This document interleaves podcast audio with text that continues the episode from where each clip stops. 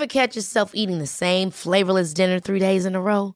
Dreaming of something better? Well, HelloFresh is your guilt-free dream come true, baby. It's me, Keke Palmer. Let's wake up those taste buds with hot, juicy pecan-crusted chicken or garlic butter shrimp scampi. Mm. Hello Fresh. Stop dreaming of all the delicious possibilities and dig in at HelloFresh.com. Let's get this dinner party started. Hey, it's Danny Pellegrino from Everything Iconic.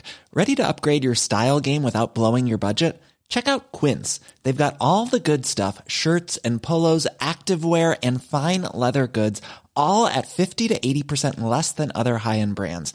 And the best part? They're all about safe, ethical, and responsible manufacturing. Get that luxury vibe without the luxury price tag. Hit up quince.com slash upgrade for free shipping and 365 day returns on your next order. That's quince.com slash upgrade.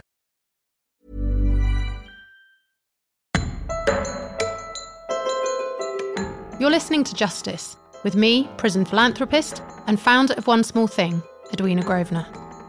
In the series of Justice, we will explore the experiences of mothers in the justice system, from women who enter prison pregnant and give birth inside, to those who are separated from their children for imprisonment and involvement from social services. Each episode, I'll be speaking to expert guests and exploring what needs to change. In this episode, we focus on a vital topic the experiences and voices of children affected by maternal imprisonment.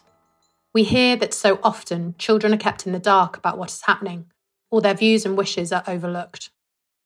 This episode contains the voices of children who have been affected, alongside professionals working to improve the support available. We spoke to Farhana Ahmed, who reflected on the lack of communication with her and her sister when her mother was sentenced to prison. I feel like because we're children, we're not heard. And when our mom went to prison, it was it was like okay, like this is what's happening, but we had to find out ourselves, and that was the worst part of it. Like we found out last when my foster care and everyone else knew, and we were just there because we're children. We're not meant to. We're not meant to know what's going on, and it was just so secretive. It's like we don't have a say in it, and it's that's the worst thing about it. Like maybe I was quite young, but I understand to a certain extent, and so do most children. My sister was three years younger than me, I think. When it was that time, she was the voice for me because I was um, at a point in my life that I had enough of no one listening, no one understanding, or someone just to sit there and listen to what I what I want to say. That she was she was basically my role model. Even though she was younger, she didn't understand as much as I did. She was the one speaking because I just, I got to the point where I was like, do you know what? Whatever happens, happens. Like, I don't care anymore because I just feel like this is my case. I should be the main person, but no one's there. No one's there to support us. We have no support.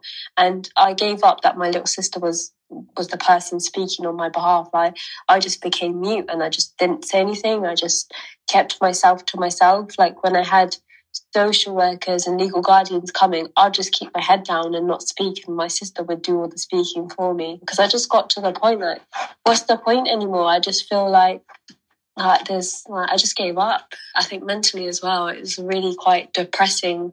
My foster carers found out stuff beforehand, like I know this is bad, but like I'd ha- I'd hear them on the phone when I was upstairs in my room, and I'd hear them be there on the phone talking, and I'm just eavesdropping because I can hear what's happening. I can hear what my foster care is saying, and I'm just like, okay, so I'm just thinking in my head, when do I find out what's happening, or when I'm going to see my mom in prison? Like, are we'd be the last people to know when we should be the first because that's our mom. It got so irritating and annoying that we we spoke to so many people, but there's still nothing happened. And at the end of the day, children don't matter apparently, and that's the sad bit about it.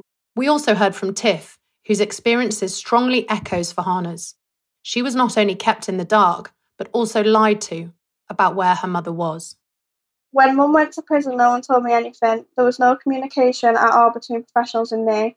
After about two years, I asked why I was in care, and I was told that my mum was unwell, and that was why she wasn't with us. During that time, me and my siblings were never even asked if I wa- wanted to see mum. When my brother asked our foster care if we could go, he was told that it wasn't appropriate. Although we were young and we didn't know what had really happened to our mum, we wanted to see her, but that decision was taken from us. At the time, because we were in the care system, we had no communication from the prison, so it was hard to know what was really going on. I think that even if mum was in prison now, we still wouldn't be allowed to see her, even though we're older. Young people with parents in the criminal justice system need to be included in the decisions that are made by them. Having a parent in prison has a huge impact on your life, and so it's important for young people to have their voices heard. To young people with a mum in prison, I would say don't let others suppress your voice as you'll need to fight for your right to see your mum. I wish I had been supported to do this. How we can make sure we hear the voices of children in all of this is something we have explored in previous podcast episodes. For example, we recently spoke to Sarah Beresford, Prison Reform Trust Associate, about the importance of asking children what they want. My name's Sarah Beresford. I'm an associate of the Prison Reform Trust and I'm also a Churchill Fellow.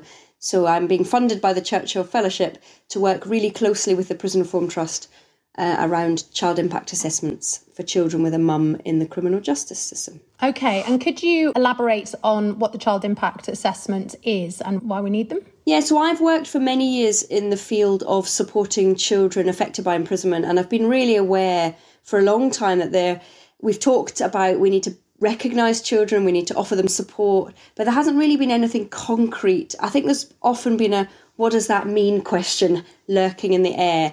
So I um com- I wrote a report for the Prison Reform Trust in 2019.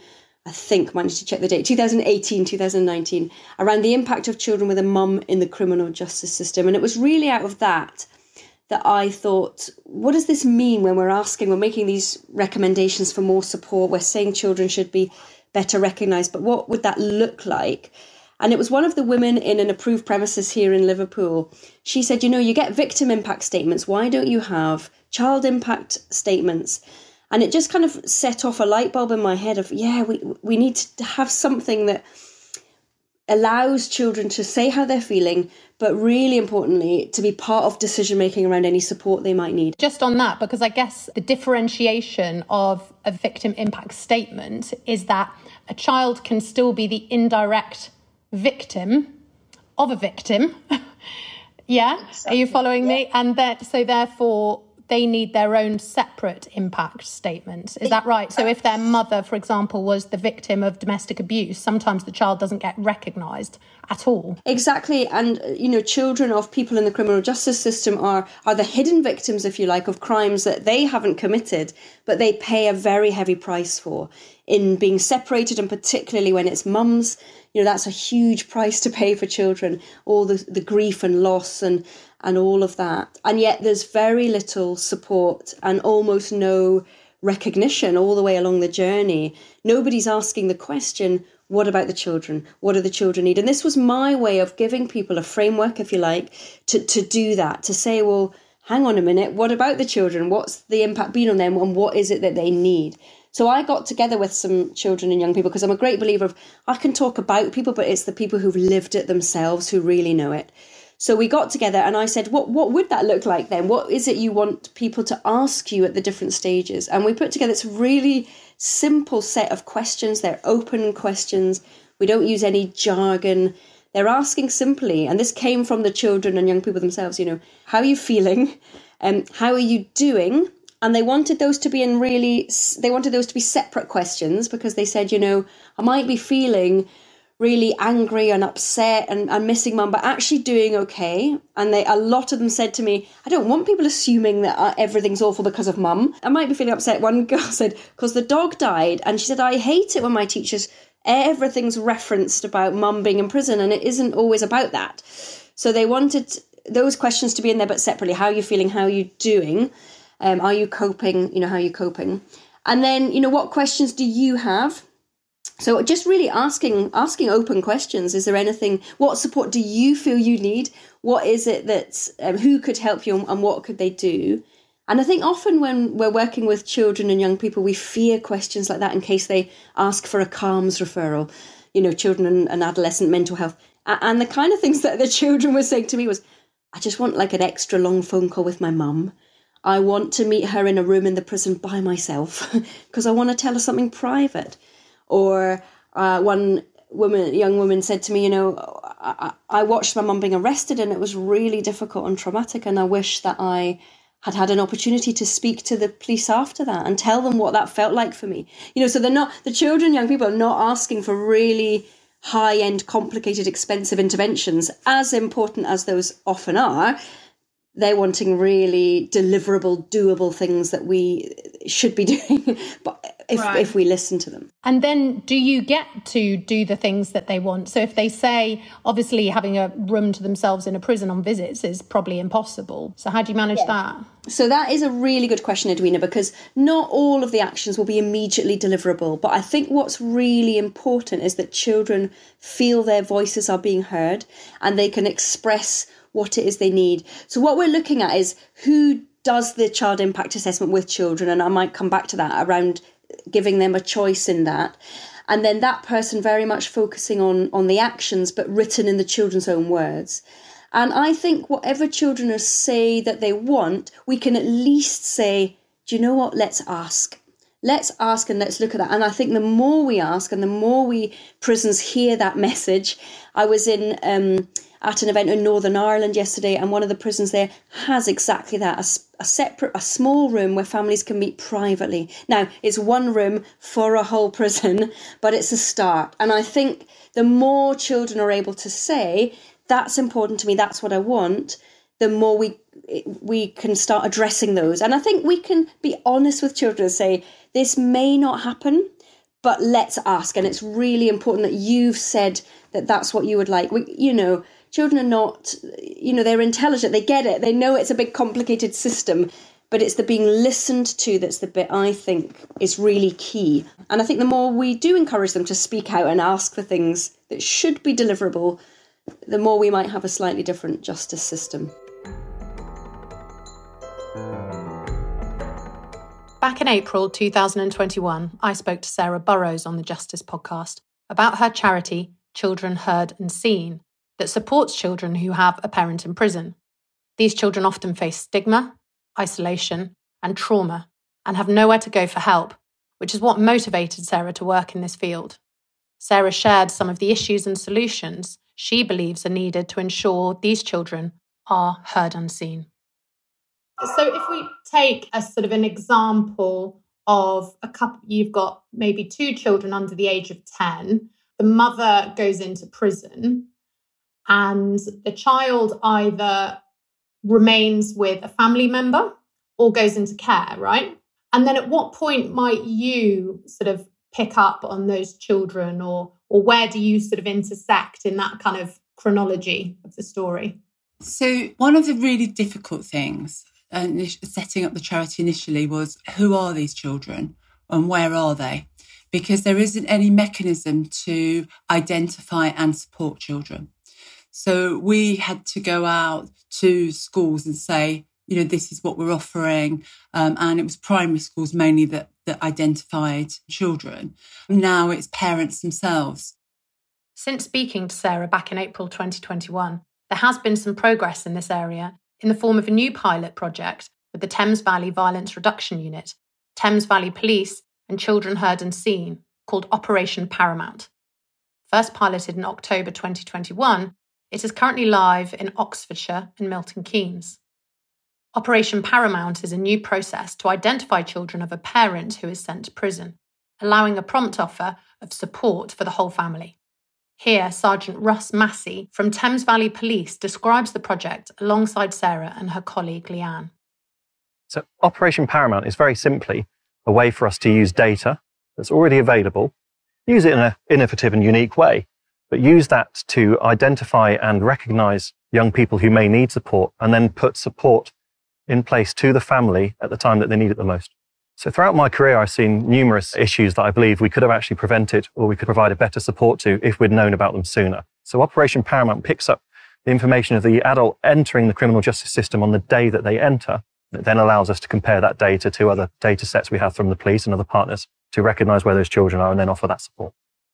This piece of work that the police are doing will be groundbreaking in terms of if we can understand what the problem is, we can then understand what solutions need to be there.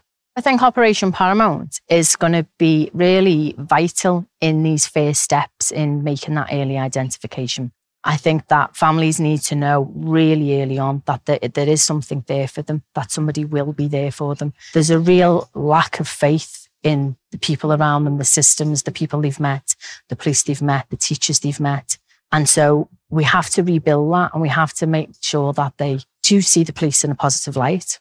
So once we've used the data and Operation Paramount's kicked in and we've recognized where that child lives and who with, we then approach the family via telephone call and we ask if it's okay for us to come and see them. And we'll ask them whether they're happy for us to come in uniform or they want us not to be in uniform. And then we have local policing champions, Thames Valley police officers who are child centred, who understand these issues as well as I do. And we just visit the family. We go with kindness and we go with an offer of support. There's no pressure on the families whatsoever. We will not refer anyone to Children Heard and Seen or to any other agency unless the family have consented to that referral. So once the police have made an offer of support to a family, if it's accepted, we'll make that referral there and then, or we'll leave details for them to refer themselves. That's it. At that point, the police move away and Children Heard and Seen do the amazing work that they do with that family. That's it for Operation Paramount. That's as involved as the police need to be. I think it's really important that children are identified and supported. Um, and that stops the sort of intergenerational harm that goes on by parental offending. There needs to be simple support, but there needs to be a support mechanism around for children as well as the identification. Farhana's interview really highlighted the vital importance of this support being in place and exactly what this should look like. I'm Muslim, and our social worker sent us to a Sikh household thinking they were Muslim. And obviously, you know, religion anyway, like there's like an issue with another religion and whatnot. And I was when I in that time I was wearing a hijab, and because they saw me wearing a hijab, I was called names, and it was it was a very horrible experience being in that care. We had about six, seven social workers. I think obviously at the start you're explaining your story to the first one, and when they got to the seventh social worker, you just gave up. Like how many times do I have to explain my story? Then, like, they're very unreliable. They mm. say something and they're going to call you and it never happens, or they're going to take you out and have a chat with you and see how everything's going. Or when you have those meetings in school and see how your progress is doing in school, like, sometimes they'd never come. And I just thought, like, my, like, my, my teachers have no idea what's going on. They yeah. just know that they come into these meetings, they have no idea that I'm in foster care. And when it comes to like tutor time, I get these questions from my tutor, and it's just like, it's embarrassing. I don't want everyone in my class to know what's going on. School is a is a safe way for most children, isn't it? That's a place where they feel safe and they they mm-hmm. feel like they can talk to their teachers about anything. But school wasn't safe for us. It wasn't a place where we can go and feel comfortable and talk to our teachers. There was no place that we felt safe or comfortable in to talk. There was there was nowhere. I know how low depression you can get. You feel like, oh, like I don't deserve to be here anymore. Like, what's the point? Like, you feel worthless. Like, you're mm-hmm. in a home with strangers and like your mom's in prison. Like, you feel worthless. But what I suggest is like every child should have access or be available to speak to someone like because feeling alone is is the worst depression you can have like mm. nothing can top that. When you when you feel alone like you have no one to speak to and it just sort of eats you alive. The work of charities such as children heard and seen seek to fill this gap where no support is available. Here sarah describes the services they provide we always try and do it from a sort of child centered, child focused, what works for that child, recognizing that every child has unique and different feelings about their parent being in prison. But what goes all the way through is that sadness, shame, stigma, you know, that, that children, you know, are bullied at school, they suffer at school. People can be really unpleasant about their parent being in prison. You know, they weren't thinking of you, they don't care about you. We've had cases of children having concrete blocks through their windows, feces through the door, being beaten up, watching their mother beaten up. I mean, really, really horrific stuff a child at school recently. You know, if my dad did that, I would kill myself that was going around in a WhatsApp group, beaten up by, you know, huge numbers of other children. Um, and that children really are suffering and our support is to actually give them a safe space to talk about that trauma that they've experienced. You know, it could start from arrest, you know, being in the house, watching police officers come in, watching what happens, not being able to move, not being able to go to their parent, that, you know, they could be sleep at night, woken up, door smashed in, police coming in, you know, parent arrested, you know, witnessing real trauma. I mean, one of the great things that we have is a mentoring scheme. So what the mentoring is, is a neutral person from outside the family home that can be there for the child. And our mentoring scheme is a year to 18 months, once a week to see the child. So it just gives the child someone to speak to outside the family home. You know, you go out and go for a walk, go and do some activities together, but it's a consistent adult for the child. But because there is so many different mixed emotions, you know, in the house from from the remaining parent or the ex-partner, siblings, everyone's got different feelings and emotions. Right. And then so you do the mentoring. Do you do group work as well? Tell me about that. We do the three bits. We do the one to one support, you know, that I've talked about and how to tell the child, working through feelings and emotions with, with the children. And group work is much more about children feeling different. Um, and the group work can have a, a focus on the parent being in prison or it cannot. It's about coming together as a shared experience and seeing other children and thinking they're normal like me. At school in the classroom, I feel like I'm the only one who feels how I feel. It feels like I have a secret but I don't want anyone else to know. But then when I came to the group and met other children whose parents are also in prison, it makes it easier and I get to share my feelings and feel safe. When I'm at school and with my mates, I feel like I have to keep my feelings to myself because I don't want people to talk about me. When I'm in groups with other kids like me, I feel like I'm not alone, and when I speak to my one to one mentor, I know I'm safe to tell her my feelings. When you have this, these fears and these anxieties, in some way you're different, you just need to be reassured. And the group work gives that. I mean, we had um, a Christmas party in a hall, and a boy of seven, when he left, it was the first time he'd come to anything. And when he's left, his mother said to him, You do realise everybody there had a mum or a dad in prison? And she said he just burst into tears. He was just overwhelmed that actually it was really powerful for him to see that. And he'd been told at school not to say anything. He was told it was, quote, inappropriate by his head teacher. To conclude this episode, we'll hear again from Farhana. Better services for children with a mother in prison are essential. But as we have explored throughout this series, the vast majority of these mothers did not need to be in prison in the first place or separated from their children. Alternatives to custody should be funded and should be prioritised. I just feel like, yeah, I feel like going straight to prison isn't the right thing. I think that there should be like community centres and stuff to help to help them. Separating the children and the mom is like the worst thing to do. Like if I could do anything to go back to my childhood with having my mom there, I would I would do it. Like my mom's missed out on everything. Like my finishing school to college and like it's everything she's missed out on and like you can never get that time back. Links relevant to this episode can be found in the pod notes below. If you enjoyed listening, we would love it if you would subscribe. Also, rate, review, and best of all, share this episode. Justice is produced for One Small Thing by the London Podcast Company.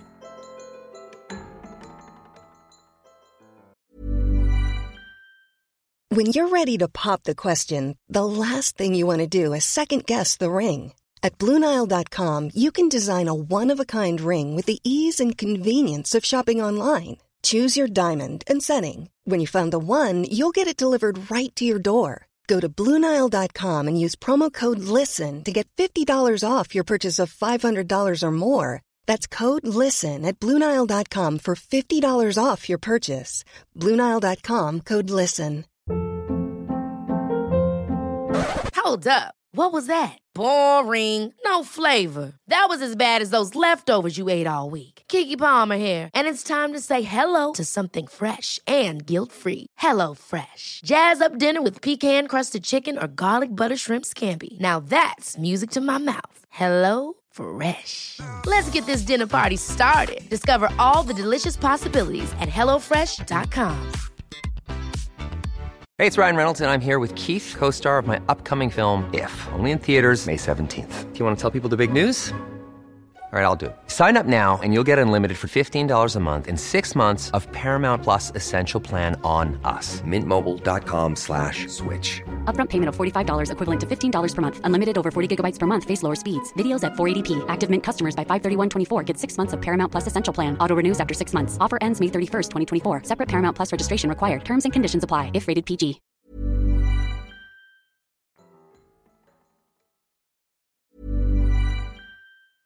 Hey, it's Danny Pellegrino from Everything Iconic.